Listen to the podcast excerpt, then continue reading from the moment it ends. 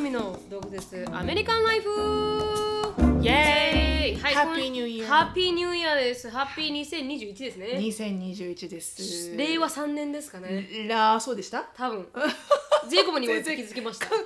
ェックしな かった。何年だろう牛年かっていうぐらいしかチェそッうク本当してない。に本当にということであの、はい、こんあけましておめでとうござあいまけます。しておめでとうございます。皆さん今年もどうぞよろしくお願いいたします。お願いいたということで今年もあのポッドキャストを始めていけたらなと思いますが、はいつぶやきから入っていきたいと思います。ほいよ。私のつぶやきをですね、は昨い日あのジェイコブのいとこの家に遊びに行ったんですうよ。ん。いとこ。いとこがいるんですよね、ヒューストンの方に。で、あのおお母さん方のいとこそうですお母さんのお兄ちゃんの娘さん。娘さん。はい、だからなだんからだろうこうおじさんの娘になるんでジェイコブとしてはいとこなんですけど、うん結構仲良かったらしくて小さい頃は、でそれでまあ遊びに来てよみたいなで、おじいちゃんが亡くなったんでああ、そうかそうかそうか。なんかそのねぎらいも込めてパエアを作るからっていう話になって、で分かったーって言って呼ばれて行ったんですよね、うん。でそしたらそこにまあこのいとこの女の子、うん。ケリーさんがいて何その歳ぐらいの方なの？私同いなんですよ28で同いで、うんであのーあコロナの、うん。が陰性かよ、あのー陽性かっていうのを見るラブで働いてるんですよく っつ。わお。なんかラブで働いてるらしくて、わお大変だ。はいはいはいそんなそんなことをしていらっしゃる方で、うんで旦那さんはコーリーさんっていう人なんですけど、うんでその人とプラス、うんキョロって分かってなかったんですけど、んコーリーさんっていう旦那さんのむあ弟さんがうん来てて、うんその弟さんのあのー彼女さん最近、もう付き合って1年になる彼女さんが、うんネポール人だったんですよネパールの方。ネパールの方なんか日本人にすごい近いっていうよね。あそうなんですかネパールの人って。うん聞いたこと初めてあったんですよね聞いたことある確かネパール大使館のはいはいカレンダーが、う日本人に向けて出したカレンダーが「はいはいおかえりなさい」っていうあのなんかすごくね日本の、うん古き良き日本の風景にネパールが似てるみたいで、へそーの景色とともに、はいはい日本語で「おかえりなさい」って書いてあったのがすごい先生したのですよく覚えてる。へええー初めて会ったんですすいよませ私んネパールの方で。ネパールのはい方、初めて会って、うんであのアメリカでもそんなネパール人まって会わなあ、くないです私か、、も知らないね、会ったこととない。そうですよね、あんま会わないしだから初めて、あネパールなんか色が浅黒かったんで、うんうんアジア人だとは思ったんですよ、うんうんうんでも英語すごい綺麗だったんで、うんまあここで生まれた方なのかなって思って、うんでそしたらネパール人ですっていう話になって、でそんなネパール人のは、まあ、彼女のバックグラウンドとかを話しながら、うん一つだけなんかはぁなんか面白いなって面白いなというかなんかこう悲しいなって思ったのが、うんネパール人ってすごくインディのインド人が嫌いらしくてでへえネパールとインドってすごい隣り合わせらしいんですよね。うんうんでなんかもうすごい嫌いなのって言って。へえでだからあの何人インド人って言われることが一番の侮辱だと思うみたいな感じなんですよ。へーびっくりしてそこその間になんかこう何かあったのかそうなんですよなんかこう卑劣があったとは知らなくて、うんインド人と私もわかんなネいパール人の間にうん何かが卑劣があるの知らなくて、うんでそしたらなんかそうなって言われるのが一番なんか嫌なのみたいな話になって、うんでそしたらこうカースト制度があるって、うんネパールにもカースト制度はあって、うんまあ、インドにもカースト制度はまだ存在するんですけど、うんそのカースト制度でネパールのカースト制度とインドのカースト制度ってすごくちょっと違うらしいんですよね。うんだからネパール人のカースト制度の人たちはなんかこうあのまあ一応牛は食べないみたいなで本当は肉自体も食べないっていうのが、うんまあこうなしきたりというか、まあ、すごくトップの方ですよ、ネパール人でもカースト制度の一番上にいる人たちは、け運動する働くよく働く、そして肉も食べない健康に気を使うっていうのがなんかそうあるらしいんですよ。へーそういう生き方がうんだから例えばライフスタイルはいまさに牛とかを食べると、うんなんかこう下民だって言われるようなへー感覚らしいんですよね、うんかこのカースト制度の、うんがあるところは。で、そしたらこのいそれをわざわざ持ってくるっていうんですよだからインドからそのカースト制度をいきなりアメリカにも持ってきてそれをアプライしようとする人が多いんだって。ああアメリカの土ア地メリでカの土地で、うんそしたらなんかそれでこのコーリーさんっていう人がこのオイル関係で働いてて、うんでオイル関係ってやっぱりインド人のテクニシャンとかうんエンジニアとかがすごく多いらしくて、うんうだんからそこで聞かれる質問があるんだよって言って、うんでそれが何かっていうと「お前泳げるか?」っていう質問と「ほう Can you swim?」っていうのと、インド人同士ですよ「うん Can you swim?」っていう質問と「あ Are you a vegetarian?」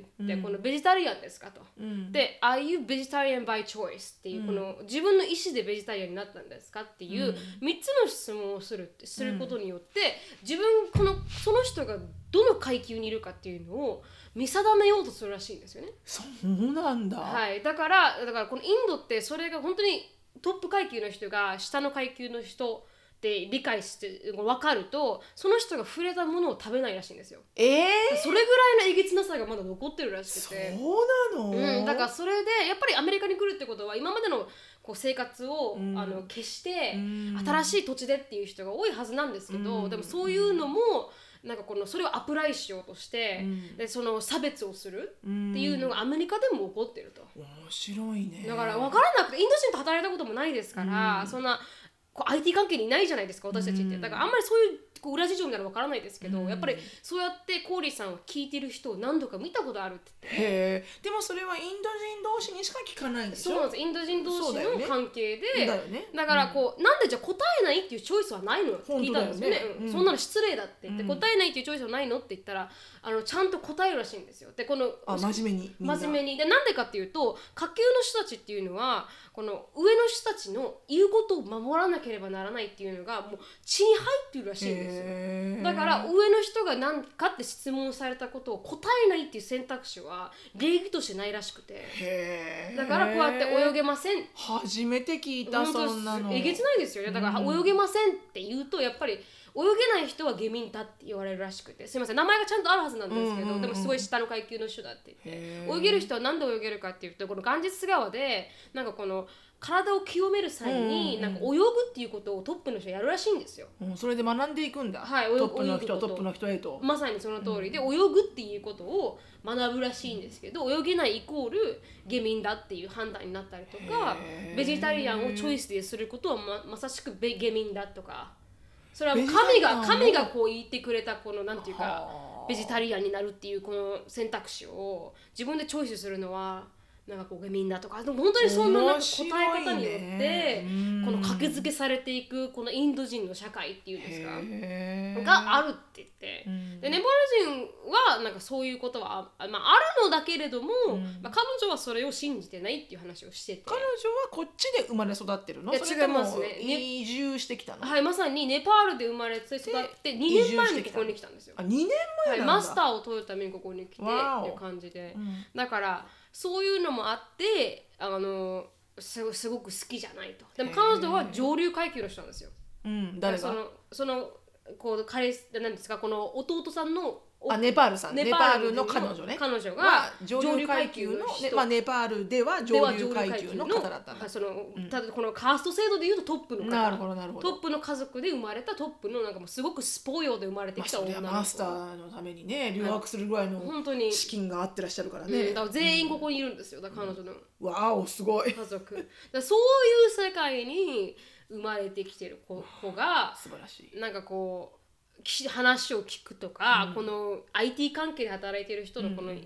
こうインド人のこうなんていうんですか、うんうんうんうん難しさを聞くとかっていうの私は初めてだったんで、うんうんあまだそんなの続いてるんだみたいな、うんまだカースト制度とか、本当ねで人を区別してるんだとか,、うんなんかアメリカに来てもでそれ必要なくないみたいな、うんなんかこうちょっとショックを受けたというかなんかやっぱ悲しくなったといそれうかこそ本当血に入ってるんだろうね生まれた頃からのものだから、うん、だからそれで食べないとか触らないとか話もしないとかっていう、私はずっとなんか宗教のことなのかなと思ってさ 何をしないこれをするっていうのもうん全部そういうあのインドで教わってる宗教の教えなのかなと思ってたの、うんそういう教えではい、これをしちゃいけない、うんこれを食べないとか、うんこれはこうするっていう、うんそういうなんか思いっきりこうライフスタイルレベルでうんあるとは知らなかった、うん、だからすごく差別差別っていうかなんかそういうカースト制階級差別だよね階級差別をするっていう文化がまだあるとほうそれもこう露骨にあるとへえっていそうなんだねだからちょっとショックを受けちゃいましたねうんだからそれがなんていうかこう私たちのこのなんで日本で育って日本で生まれてっていう目でなんかこう判断できるレベルではないと思いますよずっとあるからうんうんうんうんだけれどもだからこそなんかこう寂しいなって思いましたうねだんからアメリカにこうレイシズムが消えないみたいうんにうんうんうん人種差別がなくならないみたいうにんインドにもそうだねインドのこの問題っていうかうんでネパールにもネパールの問題っていそううのだがねあるんだなって思いましたなんかね私ほら「90 Day Fiance」見てるでしょ、はいその時にインド人の男お男の人とうん恋に落ちてるアメリカ人の女性がいて、はいでアメリカ人の女性が「90 days other way around」って言ってアメリカ人の人がどっか海外に嫁ぎに行くのよね。はいはいはいあのここあの国籍の違う方がアメリカに嫁ぎに来るのがライリー・レイン・フィアナセだけど、うんその other way around だからアメリカ人がどっかに行く方ね。はいでその彼女白人の彼女がインドに行くんだけど、うんその彼が実は結婚をしていて、っはい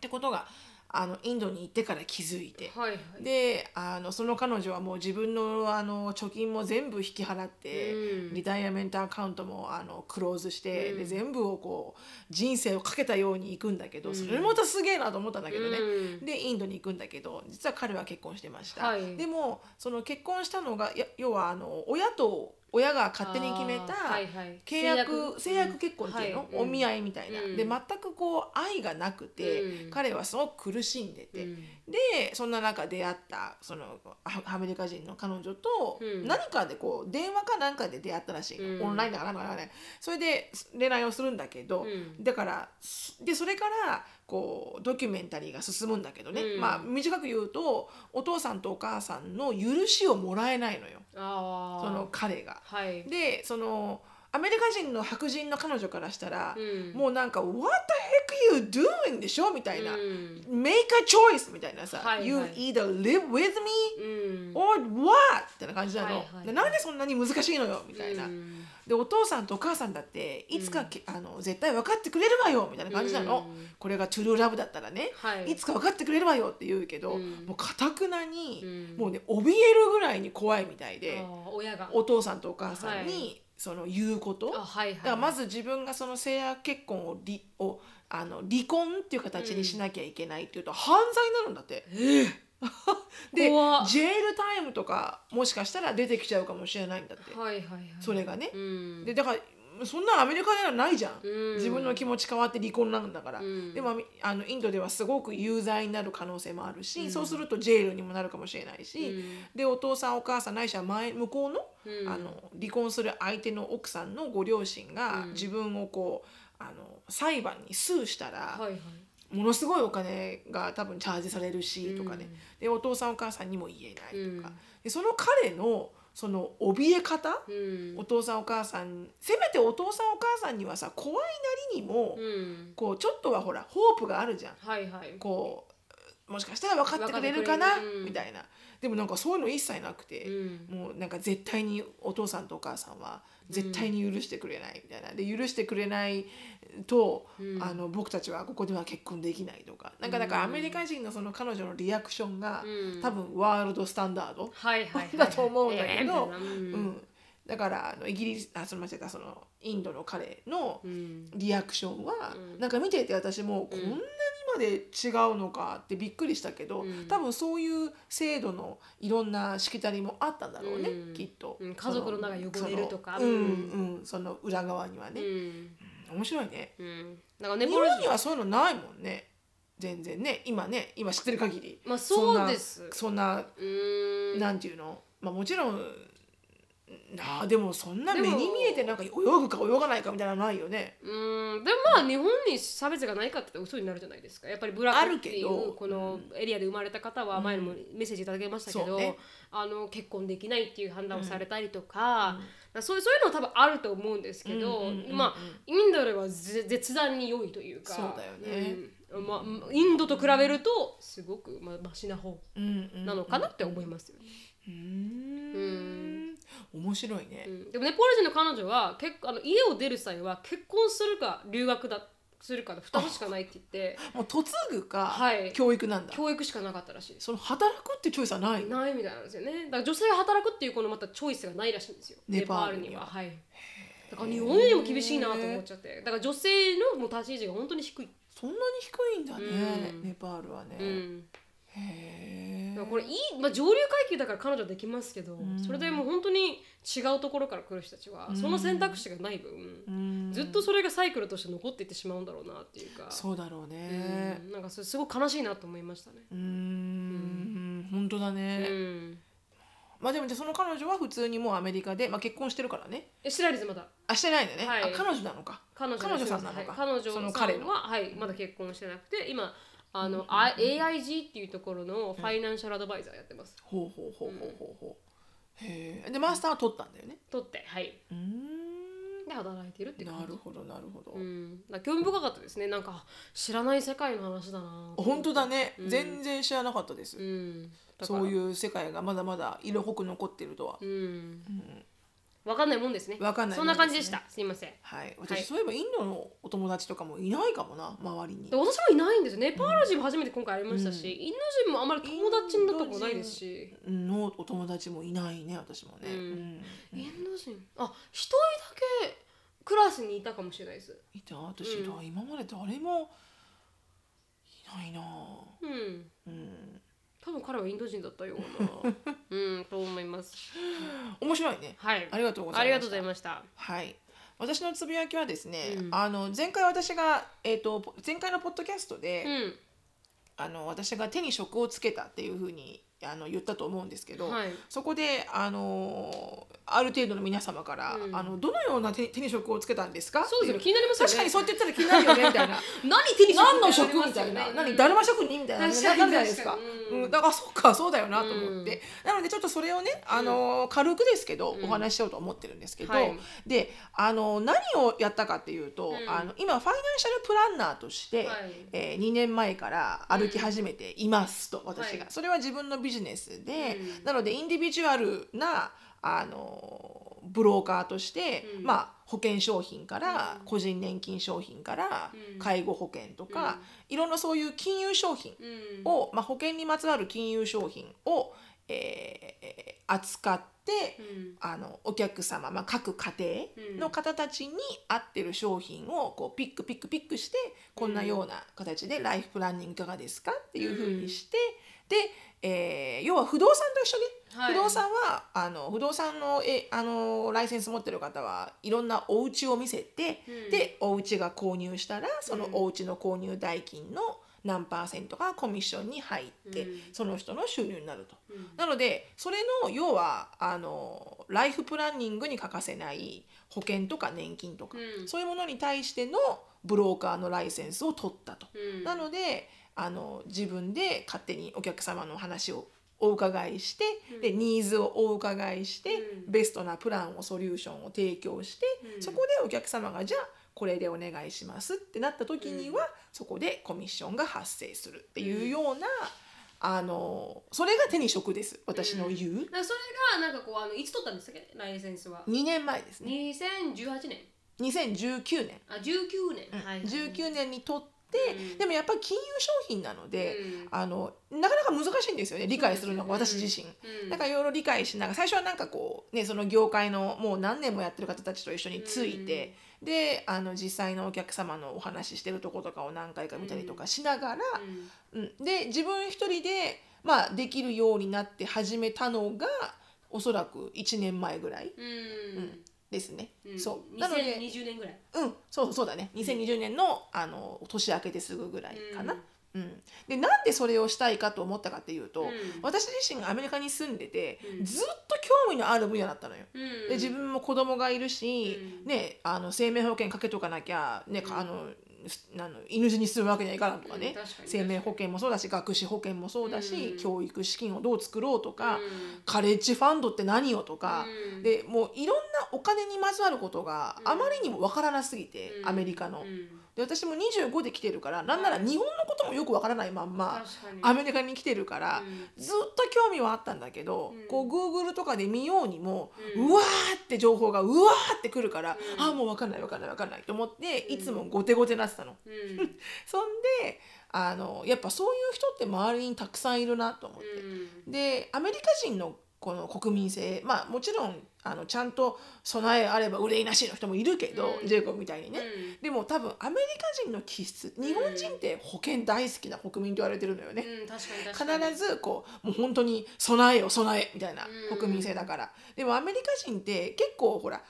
あの貯金なくてもレクサス買っちゃうみたいなはいはいはい感じのところがあって、うんそうですそねんなにこう備え備えをうんあんまりこう勉強としても受けてないし、うで日本人ってやっぱり勤勉に働いて、うんしっかり銀行に貯金をしておきなさいっていうことがこう美美徳だから、ん全然違うんだよねアメリカ人ね、だからアメリカ人の旦那さんを持ってて日本人としてこっちに嫁いでここに生活してる人って、うんアメリカ人の旦那さんがそこまで気にしてないもんだから、はいはい私が例えばあのちょっとさ考えないこれ個人年金とか生命保険とかって言っても、ほとんどの旦那さんが「It's okay」あのあー会社で入ってるのがあるし「うん It'll be okay」みたいな感じでこう結構なあなあにしてる家族の方が多くて、はいはい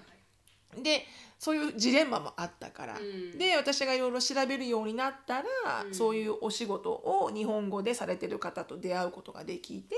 うんでやっぱりニッチだったんだよねあんまりいないと。うん日本語で日本人でアメリカのそういうあの保険にまつわる金融商品をうんしっかりとこう紹介してくれる人はそんなにやっぱいなくて、うんであテキサスではまずいなかったの、はいはいそういうふうにビジネスやってる人は。うんだからもし私がそれであのブローカーになっうて、んあの本格的に活動し始めたら、あの他にまだやってる人がいないからうんね、うん多分あの需要は大きいんじゃないって言われて、あやってみようと思ってうん勉強を始めたら、本当に面白くて、うんでももう私45なんだけど、うんもうこれをね20代の時からうん知っていたかったこんなものみたいなうんものばっかりだったのね。うんでもまあねあのそういうふうに思うんであればその思いをあのいろんな方に提供してで私も45だけうんうど、んまだ定年まで20年以上はあるから、はいまだまだあのなんとかなるみたいなう感ん、あのプランニングするには、うんな何歳が遅いっていうのはないんだけど、うんやっぱり早ければ早いほど時間が味方につくじゃない、確かに確かにだから本当なるみちゃんとかジェイコブとか、うんそういう若い世代のうちから、うんみんななんかさそんなそんなもの買う余裕もお金もないわって思う人が私もそうだったから、うんそうなんだけど、うんでも月々50ドルでも100ドルでもうん銀行預金にあの避けるお金があるんだったら、うんそっちに流した方が、うん全然お金の増えは大きいし、うんスマートだうし、んであのそういうなんかこういう自分でファイナンシャルのコントロールをするっていうこの金融リテラシーのところ、はいはいでなんとなくやっぱ日本人って苦手なんだよね、うんすごくやっぱこうなんだろうな身についてないというかそれがバカとかそういうんじゃなくて。うん多分真面目にあのアメリカ人と比べたらなんて言うんだろうな金でも融リ言われテてラますシよねーが少し低い低いうん多分こう銀行に置いておくのが一番安全でっていう安全でうんみたいな、でも銀行の利率0.0何パーセントっていう、うんアメリカ人で銀行置いてる人ほとんどいないみたいな、うんみんなリタイアメントアカウント確かかにどっちかみたいなうんミューチャルファンドかみたいな、うんだからそれも情報を知らなければうん選ぶこともできないじゃない確かにだからそういうのでこう情報発信をしていってるっていうのが私が言う、副業あの手に職をつけましたって、それは自分で、えー自分のやりたいようにやることで、うん自分で収入を得ることができるうんから、それを副業として手に職をつけたっていうふうに言いました。はいはいははいいはいなんです。でもアメリカ人アメリカに住んでる方しか買えないんですもんね一緒にもし篠さんになんかこうお願いしたいな話聞きたいなっていう人はアメリカに住んでる人そう限定なんになっちでゃすうんですよね。 そうなんです。うんアメリカの商品なので、そうですよアメリカに、えーあの住んでいる、うんまあ留学生でもいいんだよ。うんあのビザを持っていれば、うん留学生でもいいし、うん例えば駐在のか方とかでうんビザで滞在している人、うんもしくは永住権、うんなのでん何らかのビザがある人あって、うんアメリカに住んでいれば、うん結構ね誰でもあの皆さん入れるので、うんあだからもし私が例えばジェイコブと引っ越しましたって言って、あのジェイコブはアメリカ人だけれどもそれはできるんですかアメリカ人であればできるんですかアメリカに住んでなくてもアメリカにえっ、とねやアっぱ住メんでなリいとねカ人であればアメリカに住んでなくても大丈夫です。あたーただ、はいはいうんあのまあ、ちょっとあのこ細かくなってくるんだけど、うんそうすると税金云々がね細かくなってくるんだけ確かに確かどにでもアメリカ人であればうん別にここに住んでなくてもうん入ることはできます、あわかりましうた、んわかりま問題なく。したはいで一つだけ、うんあのこの場を借りて面白いあのあのこの話なんだけど、うんあのカレッジファイナンシャルエイドってあるじゃないはいはいありますファイナンシャルエイドっていうと要はアメリカの大学で、うんあの無料でもらえるお金ね、はでいどういうふうに計算されるかっていうと、うん自分の家族の資産あうのん収入とか、うん銀行貯金に入ってるお金とか、うんそうか株式とか、そのお金が例えば500万円ありましたう、んでじゃあ U of H に行きます、うん U of H の学費1年目の学費は300万です、はい言うと500万稼いでる人が300万の学費を払います、うんそのマイナスが200万じゃん確かにそのマイナスの差額の200万とかのこの差額のえー額で、うんああなたはこの学費払えないねじゃあ差額の、うんあごめん間違えたあの貯金が100万しかないのうに、んえー U of H の学費が300万だとうん200万足らないじゃ足らん、ないですそうするとそれがファイナンシャルエイドとして降りるのよ、200 200万円じゃじゃんって、うんでそれは返さなくていいですよっていうお金なの、円でも要は貯金がたくさんあるともらえないのよ、あ確かにうん確、かなにので皆さん真面目にね子供が18になるまで一生懸命働いて、うんカレッジファンドとか、うん貯金とかやってももしくはお子様の名前で口座を作ってると、うんそれが全部自分のアセットっていうふうにさ財産っていうふうになって確かえに払確えるじゃん学費ってなるとうんもらえないから、はいはいそのお金をあの生命保険とかリタイアメントアカウントに一旦動かすのね、はいはいはいそうするとシェルタリングしてることになって、はいはいはい一切財産とカテゴリーされないのよ。うんそうすると、あれ ?100 万円しかないんですか、うんじゃあ150万下ろしましょうっていうふうにカチャンって降りるのよ。あなので、それも私は知っておきたかったと思っーて。うん確かに確でか、に知っていれば、ね、うん高校生になった頃ぐらいから、うんじゃあこれ、このお金をこういうふうに、こういうふうに移動しようか。これでファイナンシャルエイドがもらえたら、ただだからね、うんファイナンシャルエイド、返さなくていいからね。うんだったらどんな金持ちでも欲しいじゃん。うんなので、そういうのもやっぱり情報が知らなければ、確かに確かに私たちは分からないし特に日本人ってこっちで大学行ってないから、うんそういうわかんないですよねあの、うんコモンセンスもないじゃん。うんでアメリカ人の旦那は知ってるかもしれないけど、うん多分仕事め 仕事に忙しくて、んしっかりやってくんないしみたいな確か、に確かにうん、なのでそういったようなあのことをしてます。うんはい、ありがでとうごもざいますしあの興味があったら、うんあの月1回あの無料でセミナーとかもやってるので、Zoom で、うんなのであの私の E メールアドレスまで連絡いただければ、うんはい、情報をお渡ししますので、はいしのぶフィリップス at gmail.com で、はいはい、ぜひぜひ興味があれば、はい皆さんお答えください。であありがとうごとざいますこういうコロナのシーズンで、うんアメリカにいるけど、うんなんか自分でお仕事できないかなってうずうずしてる方がいたら、うんあの手取り足取り、うんあのこんなことできるよって教えますので、うぜひそれも連絡ください。はい、はいありがとうございはい、じゃあ今日のトピックに入りたいと思います。はい、今日のトピックはですね、あのーまああ結構あのー悲しかったんで先週の話が 悲しかったね。悲しくてでもいろんなすごいいい反響をいただいたんです よね。なんかすごく良かったですとか、そうだねあのやっぱりみんな皆さん苦しかった2020年だったので苦しかったです。わ別に今も苦しくないって絶対嘘になるけそどうですそうですけどね、まあ、全体的に22年2020年を見た感じだと苦しかった人の方が多そかうったね、うんので、だから今回あの、まあ、それが前回話したことが、まあ、結構あの共感してもいただけることが多かったみたいなんですけど、今回はちょっとなんかアップリフティングな感じで、あのアーティクルを見つけてきました、うんで今日のアーティクルは「はい20 ways 2020 change how we use technology forever」っていうことで、2020個の2020年がきっかけで変わってしまった、うんテクノロジーの使い方、うんで今後もこのように変わっていくだろうという兆しなるほどがあったのでそれを20個まとめてみましたっていう、あウォール・ストリート・ジャーナルウォールストリートジャはーいナルうんのアーティクルを持ってきて、ちょっと皆さんにでどういうことが変わったんだろうねということででこれから将来どうなっていくんだろうねっていうのを話せればなと思いまして、はいあのトピックにさせていただきました。はいありがとうございますはい。で最初、あの最初の変わったこと、一つ目、We looked at little but screens ということで、2020年になってコロナになったせいで、まああのオフィスに行けないと。オフィスに行けないことによってスクリーンでの作業確かにコンピューター、まあ、今までオフィスでもコンピューター触ってた人いたと思いますけどでも、お家にいるともっとスクリーンに向き合ううんまずコミュートがないからスそうクだリよーンねに向き合う時間が長くなりましたということで、うんあの今のこの状態を続けていくと、うんこの今スクリーンを見ている状態を続けていると、うんあの新しい赤ちゃん、ニューボーンは、うんだいたい58年間うんあのコンピューターを見続けるという生活になるであろうって言われているらしいんですよ。 58年間も、ね、これから生まれてくる子供たちは58年間、長い画面を見てあの過ごすとそちょの100っ年を生きるだとして、そうだねはい、それぐらい people average daily screen time あ has ーな uh, るほど ballooned to more than 19そ hours れは a また day というこ24とで時間ねあデイの中19時間見てる19時間ってことはもうこれほぼほぼ見てる本当にそのために生きてるみたいな、はいうん、なんか思い当たる節あります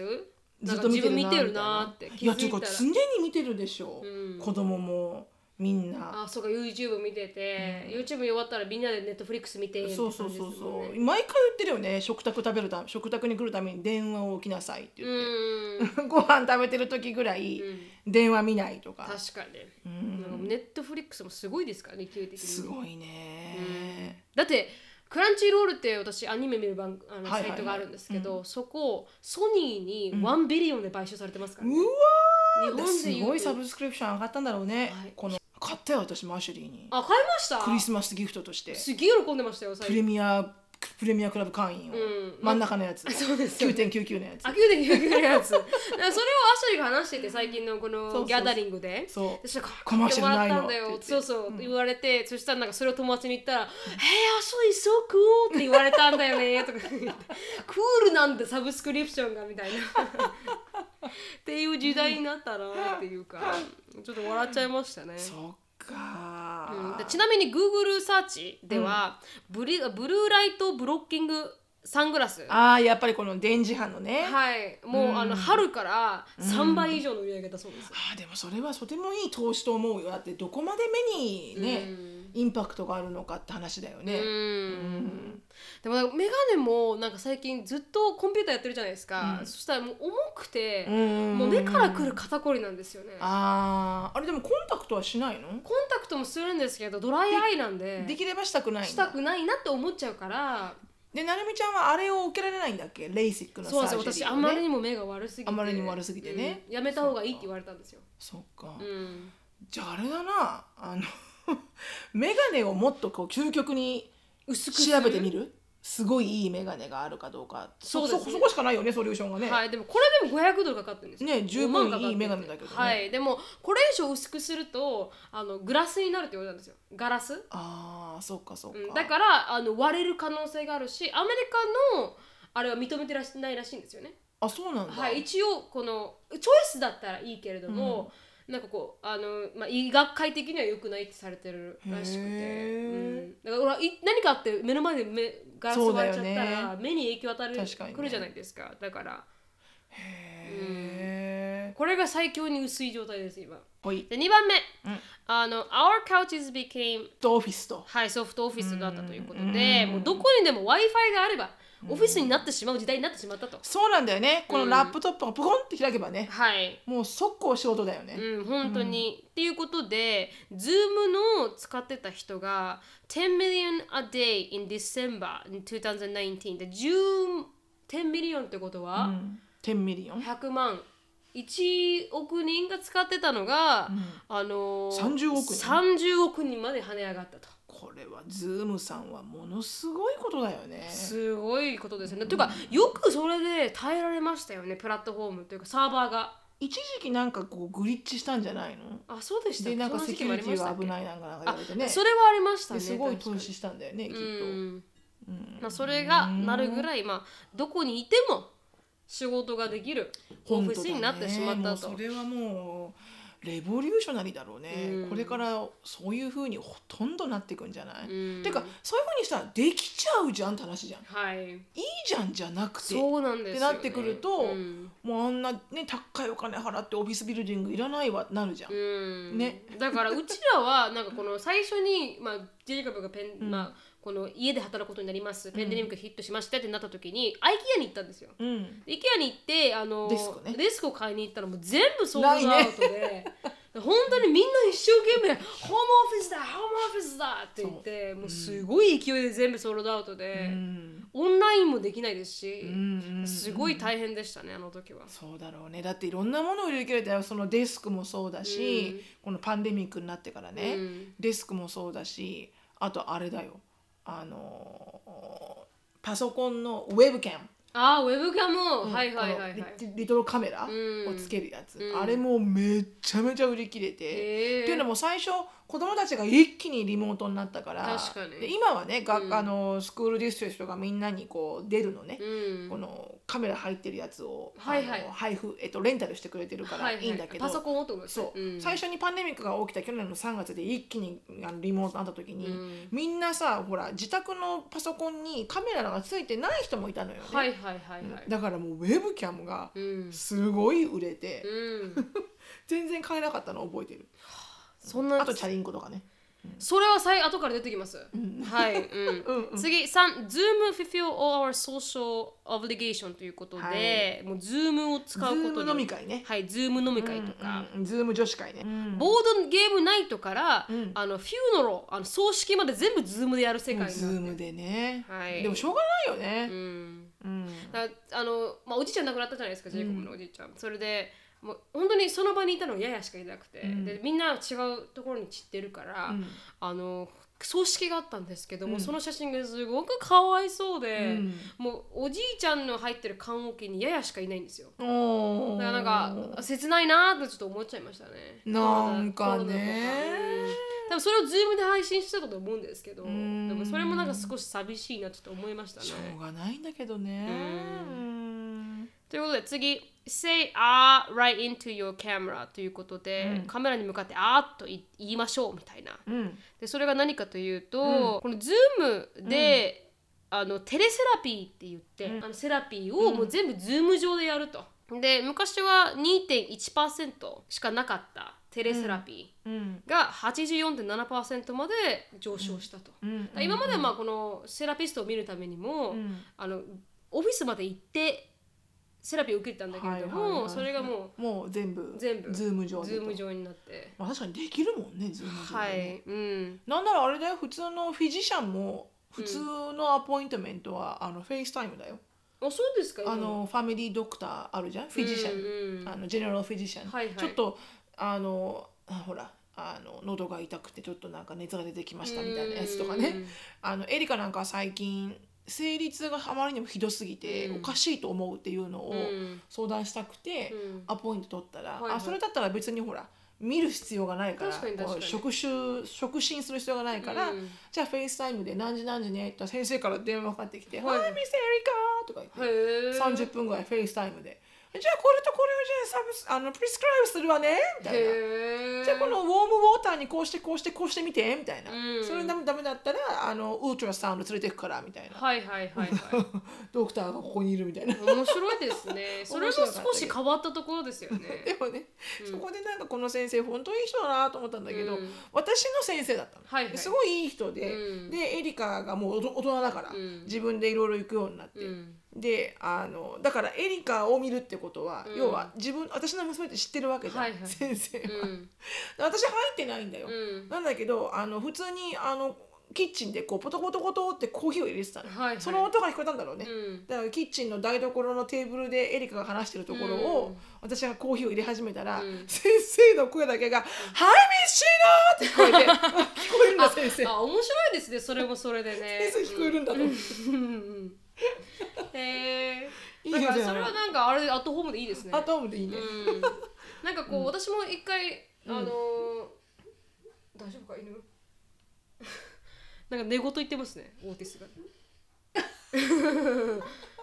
なんかオーティスが寝言言ってる、まあそれで私も一回このインターンを探しててまた、うんその時にあのまあ、アプライしたところが、PhD 持ってたかなんかのセラピストの人が、まあ、あのソーシャルメディアをのやってる人を探したいっていう感じだったので、インタビュー受けてでフェイスタイムしたことしたんですよね、うんインタビューで,、うんでそしたらなんか彼が「どうですか?」みたいな「なんか変わりましたか?」って聞いたんですよ、うんだからあのこうペンデミックのせいで全部オンラインになってるじゃないですか、うんとかもうすごく良くなったと思うって言って、うんだからわざわざこう、ま、その時間をオフィスで待たなくていいから、そうねなんかやってられるって言うんですよね。確かにこう例えばこうコーヒヒー作ろうとか、うん綺麗にしようと思えば、うん来なければ来ないで違うことを確かに家でできるから確かにすごく楽になったって言ってて、でプラスこのペーションこの、まあ、お客お客さんというかこの患者さんも、うんやっぱ家っていう安心する環境の方があもあっ喋りやとすやっかったぱりするそうみたいなんですよ、うんだからやっぱどっかに行くとか違う環境に行くって緊張するじゃないですか、うんうんだから余計心が閉ざしてるのをこのテレコミュニケーションでやると、すごくなんかオープンに喋れて、本当は家がいいっていう人は結構増えてるみたいですよ。へうえ、んでもなんかいなんか意味わかるな、うんうんだから動かなくていいじゃないですかう、ん合理的だよね、うんやっぱ女性でやっぱ男性の先生だと怖いっていう人もいるみたいであなるほどねそういうのもすごくなんかこう緩和されるらしいですうよ、ーんできます。面白いな。はい。ビあバーチャルビあバーチャルフィールドトリップ、become a thing。そうですね。だからこのバーチャルでやる 遠足社会体験遠足あ社遠足会見学か。社会見学か社会体験じゃないですね社会見学があのもう本格化しているとはい。でなそれは何かというともう先生たちがもう子供たちがもうつまらないだろうと思って、このブックできるらしいんですよねこのバーチャルトリップフィールドフィールドトリップっていうのを。うん。だからこのニューヨークのメトロポリタンのミュージアムアートって言って、それをこうやってあのすごいね。解説してくれる人をブッキングすれば 一緒に見てるんだ。そう一緒にめあのニューヨークにあるミュージアムをズーム上で社会見学できると か面白いそれがサンディエゴズーだったりとか面白い。あのパンダが見れたりペンギンが見れたりうん。するとか,、んナショナルパークとかもすごいね。でもこれは見学クできレたりバーなアイデアだね。そうですよね面白いですよね。うんって言ってマーズのわだあからすこごうい。理科のけ理科の教室で、うんうんうんあじゃあマーズについて話してるから NASA のマーズを見てみるかって言ってブッキングしてそれをー間近でズーム上で見れるっていうへえことすごいをあ職種としてやってる方もいらっしゃるすごいすごいすごい。面白いですよねこれは面白い。ううんん。あそう行かなくていいというか、うんうっんうん。ていうのになってますと。ナンバー6、ん Going out が re- redefined ということで、うんそうだね。リデはいィファインだね。フェスティブフェスティバルもなくなりましたし、コンサートもなくなりましたと。本当よねでもそこはちょっとやっぱ辛いな。はい、だからこう、まあ、Zoom 上でコンサートだったりとか、Zoom 上での、そうだよね、はいだからもう本当初音ミクなんかすごいいいよね。そうですね。もともとそういうとこだったから ね。はい、確かに確かに。うんなんか先を先読みしてたね彼女はね。初音ミクははいはいはいあ 彼女あの年取らないですねそれにねそうそうそう、ん先取りしてたね彼女はね。はいはいはいはい、うんうんということができるようになったとはい。面白いですね今なんかあのいろんな日本の劇団も、そういうなんかズーム上のあの劇をやってるらしくてへえ。それがすごく面白いなと思ったのがこの劇団をブックするじゃないですかそのショーを見たいって、そしたら劇団の人もズームズーム上で会話しているみたいな設定で、いきなりそこからドラマがあなんかお繰り出されていくみたいな劇をやってる人がいるらしいんですよ日本で。へえだからどういうこと例えばなんかこうブックします、うんでブックしましたもう観客で見てます、んでこの出てくる画面が彼らもなんかこうズーム上で話してるっていう設定なんですよね劇自体が。ほうほうほうほうでそれがいきなりなんかあれおかしいってなって、どんどんどんどんこのズーム上でのチャット飲み会がこうへー変化していくっていう劇を作ってそれをズーム上であの提供してるってでいうなんか自分劇団がそのところに入ってるそうみたいな入っ感てじるみなんただいな感じでエンジョイできるなんっかていうパニックルームのズーム版みたいな。あそんな感じですまさにその通りへでーそれを劇団うんはこうそれを提供してたりとか,、んいろんな形でみんななんかこう変えていってるというかペンデミッ工ク夫だね。うんだから面白いなと思いましたね、うん。はい次ビデオデーティング become routine ということでそりゃそうだ。もうどこにも出られないということで、それはもうビデオでデートするしかないわね。はいはいはいあのーまあそでビデオデーティングがルーティンになったってことはウーバー代もあのーカクテルに18ドル払うこともないとそりゃそうだ。家の家にいてそれは安いわ。 家にいてそでれはきるようめになっったちゃ安いわ。うんバンボーっていうこのデーティングアプリがあるみたいなんですけど、そこによると70%このビデオチャットの使っている率が今急上昇して、ヒンジも44%のユーザーが今のビデオデーティングっていうのにトライしていると、だってそれしかしょそれしかできないよね、うんでもビデオチャットでどこまでケミストリーを感じることができるんだろうねわかんないですねでも難しいねフェイスタイムしてるのと同じですよねそれってことそうねでも100%はさまあ確かにこう受け取れない何かがあるじゃん絶対やっぱり何何かが見えないじゃんやっぱり確かにり立体じゃないから はいどうする後ろ向いたらすげえハゲてたらいきなりね気づかないところ隠されててね確かにいいよ別にハゲでもね、はいはいはいでもそういうことよはいはい、そうフィルターをかけられてたりとそかういうことよ、うん確かに確かに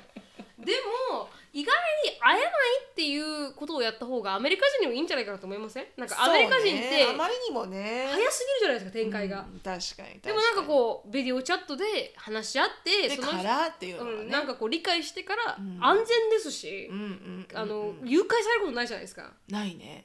しかもそれもさほら自分の家だからリラックスしてるから会話も弾みそうだようね、んなんかこう思いっきり緊張しないじゃんうん、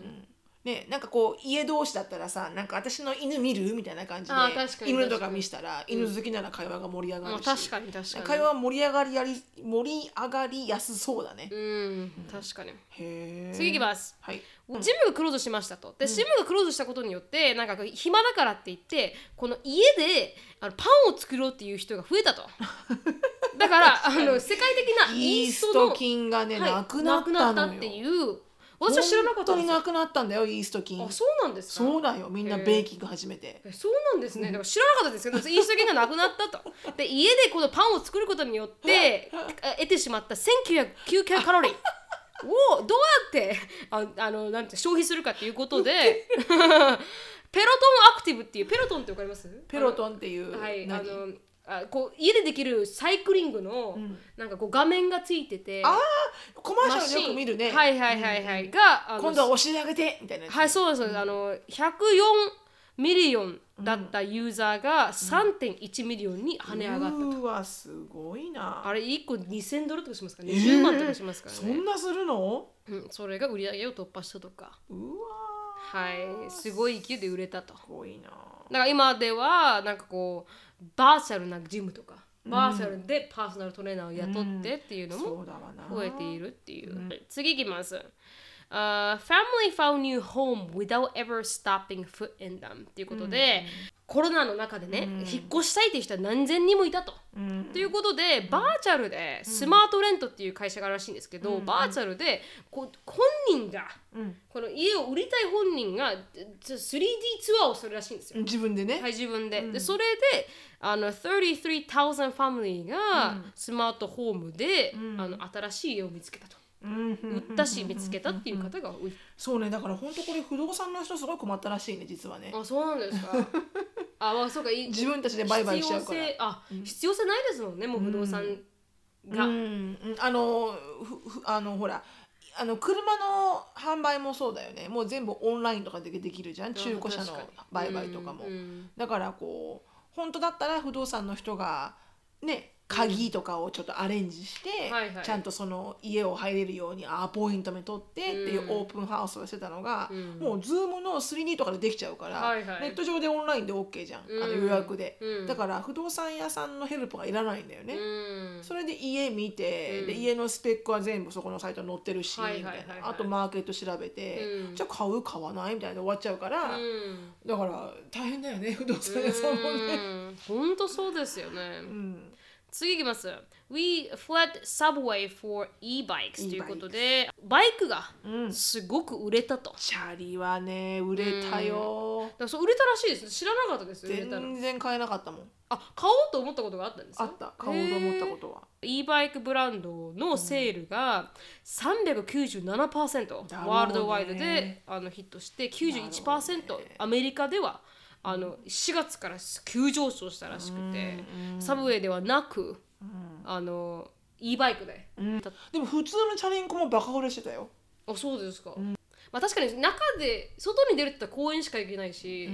公園に行くとしたらあれですもんね、うんうんあの何か乗りたいなとか思いますもんねだそういうなんか自転車とか、その家で家族とできるアウトサイドのアクティビティ、それこそバドミントンのシャトルもすごい売り切れてたんだよへー一時期アマゾンでも全然買えなくてそうなんですか、とかあとあのアンディが言うにはガンのあの銃の弾、はいはい弾がめちゃめちゃ売り切れて、っていうのもほらやっぱり物騒になるってことであ皆さんこう買い占めるみたいで、なんでと思ったけど、確かに確かに、とかあとあのあとほらあのお友達が言ってたけどあとほらあのえっ、とウォータースキはいーちょっはといそれはそれ高いけど、うんウォータースキーとか、あと RV とか RB 車はいはいはいとはかいの販売も軒並みらしいよ、へあと RB のブッキング、うんあ借りたいって言だっっててみんな飛べないから確かに確かに飛べないならもうロードで行くかみたいな確かに確かにだからいろんなバケーション全部フライトはキャンセルしたけど、うん有給は取ってるじゃんはいはいでも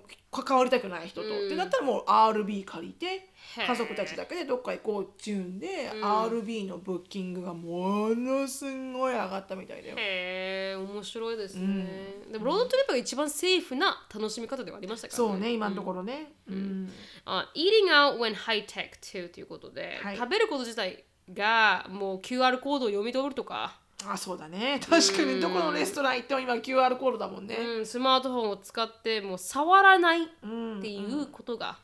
増えたっていう、うんうんうん面白いですよね、だからこのその次がデジタルペイメント、ヘアティッピングポイントということで、今アップルワッチとかでんピピッッててねお金払ったりとか、フォンとかでピッてお金払うじゃないですか、うんうんうんうんだから46%のあサーベイによるとね、46%のこの会社自体がそれを導入しようって言って、うんあのコロナ禍でそうだわなうんだからもうコンタクトレスなペイメントをうんとかをしてして、うんそれがまあ実際に早いらしくて、うんうんっていうので導入するっていう人もすごく増えたと。うんうんというふうになんかいろいろテクノロジーがうんうん変わっていったっていうことで、そういう感じでした。はいはいはいはいだからいろいろねこのテクノロジーがどんどん変わっていくっていうので本当だねこれがずーっとこれからもこうなるのかね、なるんじゃないですかやっぱりやっぱ家で働けるって思っちゃったらうん家から出たくないでしょうしうん、でだもからやっぱりきついっていう人いっぱいいましたよねだからこの回さっき言ったあの会いに行ったじゃないですか、うんカズルにそしたらもうみんな無理って言ってました家で働くの多分こうどっちもこうバランスよくできたらいいんだろうね、うん今週は私が出勤しますとかさ、うんうんだからこう会社で働いてるこのカルチャーを知ってる人は家で働くのはきついってうん言ってて、でメリハリもつかないしとか、うんでもジェイコブはどっちかというと家で働いてあのはもう初社めて会人が始まったからねはい、家で働くことが始まってるん でそれが当たり前で基準がわからないからそうだねそういう人も増えていくんだろうなとは思いますよそうだねうんう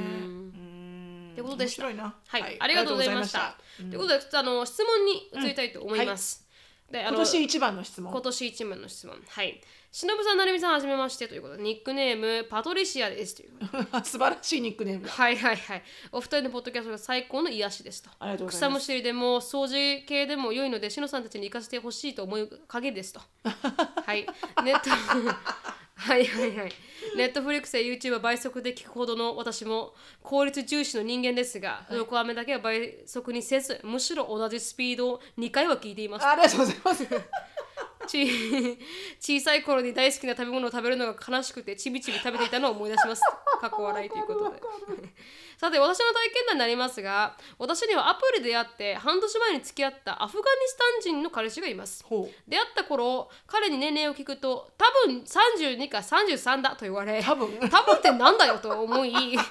しく聞いてみるとアフガニスタンや中東では歴が西暦と違うらしく、正確な誕生日や年齢を全然気にしない文化なのだそうです。へえなんとパスポートの誕生日も半年ずれているとかで私はその事実に衝撃を受けました、うんと同時に思い返してみると日本では特にもう何々歳なんだから何々歳までには結婚しなきゃその年でそれがわからないのか20代まではこれはやるべきなど年を、あー基準にした考え方が非常に多いことに気づきました、うん彼に出会ってその思想を受け入れることでとても気持ちが楽になりました、へえ確かに彼は32歳でそれも知らないのって思ってしまうことや実際に彼にそう言ってしまったことがありますが、彼的にはそれが普通の世界ですそれがなぜか彼の心はとても若々しく俺はもう何々歳だから何々できないとかネガティブな考えが一切ないのですとほうアメリカでも年齢はただの数字 age is just a number というようにあまり人々の思考に年齢を紐づいていないのでしょうか、うんまたしのぶさんやなるみさんご自身の年齢で悩んだことや年齢を軸にした考えを持ったことはありますかという話でしたは年齢を軸にした考えをい持ちすぎているような私は気がしますけれどもはい、私もそのまあ日本で生まれたらそうなるんじゃないですか そうなるんじゃないはいだってそうやって言われてきたしうん、もう何歳なんだからって言われてきたからねう、ん、アメリカにその考え方があるかって言われたらちょっとわかんないですねありますかねでもあると思うよなんか「You're 18 now」とかあってよく確かに確かに言うじゃん、うんね、確かに自分でねあうのん地に足つけてそう立そうっていけなさいって言いますからね、確かにだからやっぱそれって年齢っていうかか、ね、感覚があるところにはあるものだろうね。うーん何歳に生まれてとか、うん確かに確かに年齢を軸にした、でも中東がそれはないのって面白いですねね、それも私も初めて知り ましたに普通にみんな誕生日って全全世界共通かと思ってたから、本当に本当に、はパスポートのあの誕生日が半年ずれてるってどういうことなのかすごいとよね思いますよねうん生まれてなかったのこの年みたい ななんなら生まれてしまってたのすでにみたいな よくそれでパスポート取れますよね ドキュメントどうなってるんだって感じですよねすごいな、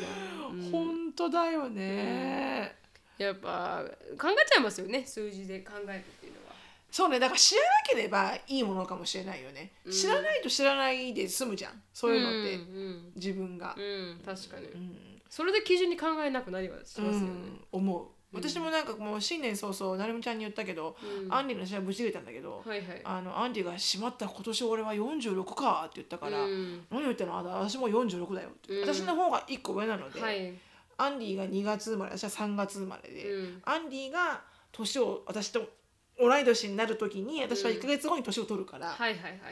彼が46になると思ったら私は47になる年なんだけど、うんだから何言ってんの私なんかもう常に46だよもう10ヶ月間以上も、はいはいって言ったら、うんアンディが「ああそうかってことは君はもうあと 23年で50だね」って言われても殺すよマジで」と思ってでも自殺したいのあなた確かにここで確かにうんそれスーサイドだよスーサイド 出てってくれこのベッドからみたい本な当ね本 当にそうか年明けで言うことかその言葉がみたいな確かにでも私ももう30だなとか思っちゃいますもん本当に思っちゃうけどね、でもジャスタナンバーなんだけどねはいはいジャスタガイドラインよ確かに確かにジャスタガイドラインジャスタガイイドラインです、でもなんかこうけじめはつきますけどねあるまあねそうねキリまあ、ッとね、 30になるまでには何とかしようとか、こんな風にはね、いとかなってたいなとかねそう本当に本当に、うんそういう意味ではなんかこうプラスにも使えますけそどうだね、ん何もないとどこで切り抜きっていいか分かんないも本んね当に本当に、ん何年続けようとか分かんないじゃないですかそうそうそうそうそうそううんどうせ誕生日半年もずれてるからみたいな感じだったら、 うん意味わかんなくなっちゃいますもんね確かに確かにまあだからプロセスコーンがあるのかそうだねはい、うっんていうことではいアメリカにもありますあります私たちもいつも考えてます、考えておりますはいということでなんならハウンデッドされてます って捉えてますハウンデッドされてます呪われ呪われてます呪われてます数字に、はいということで今日は終わりたいと思い ます、はいあれでもあれ言うんじゃないのあそうなんですあのーまあ終わる前に、あの一つお知らせなんですけど、あの私たちはこのこのポッドキャストを続けて2年2年以上だよねも二う年以上ねだよ2年半2年半になりますうんであのー続けて2半になりますで気づいたらこのポッドキャストを運営するためにかかった金額が10万を超えたとまあこれを安いと見るか はいはい高いと見るかはあなた次第本当にその通りですけどそれかかってますとであのそこまであの金があの私にあるわけではないので あのスポンサーを集められたらなと思いまして、前まではケンブリーさんが持ってたポジションをあのこの毒舌なんですかあのミニチュアアメ英リ会カ話英会話コーナーはい、んあのアメリカン英会話コーナーでしたっ けちょっと違くないですか毒舌えーミニ英会話ミニ英会話コーナーの部分を皆さんに皆さんの中でねスモールビジネスとか、はいあの自分のビジネスを盛り上げたいってコロナの中ですごく大変なことも多かったと思うので盛り上げたいっていう方がいらしたら、そこのスポットを皆さんに提供しようと思って、自分のあのこうビジネスを盛り上げたいとか宣伝あのしたいとかっていう人がいたらぜひあその、うですね思いまして、お知らせですと、うん別にいいんですうんあのなかったらなかったで全然いいんですけ どそういうあの機会もありますということでお知らそせうですね、はい、うんさせていただきます。なのでもしね、あのそれをするにあたって、なんかこうデモグラフィック的なね、はい情報がもし必要であれば、それはもう別途メールをいただければっては感いじだよね、まさにその通りです。1個枠を50ドルぐらいにしようかなと思ってるので、もし興味がありましたら、うんぜひぜひご連絡いただければなと思います。はいよろしくお願いしはよろましすくお願いします。はいおわあ終わります。はいはい、シノさんのライフについて知りたい方は、シノフィリップスでインスタグラム調べてみてください。はいで、ドクアメのインスタグラムの方も盛り上がってますんで、おドクアメアンダースコアオフィシャルで調べてみると出てくると思います。はいはい、あの質問感想等がありましたら、なるみしきあと gmail.com、なるみしきあと gmail.com にどしどしよろしくお願いします。はいお願いします、はい。終わります。終わります Thank you so much for listening. I hope you're having a wonderful day and also gonna have a wonderful year. Year はい But we will see you in our next video. 間違えた。Next あー podcast. Next podcast はい。はいバイバイ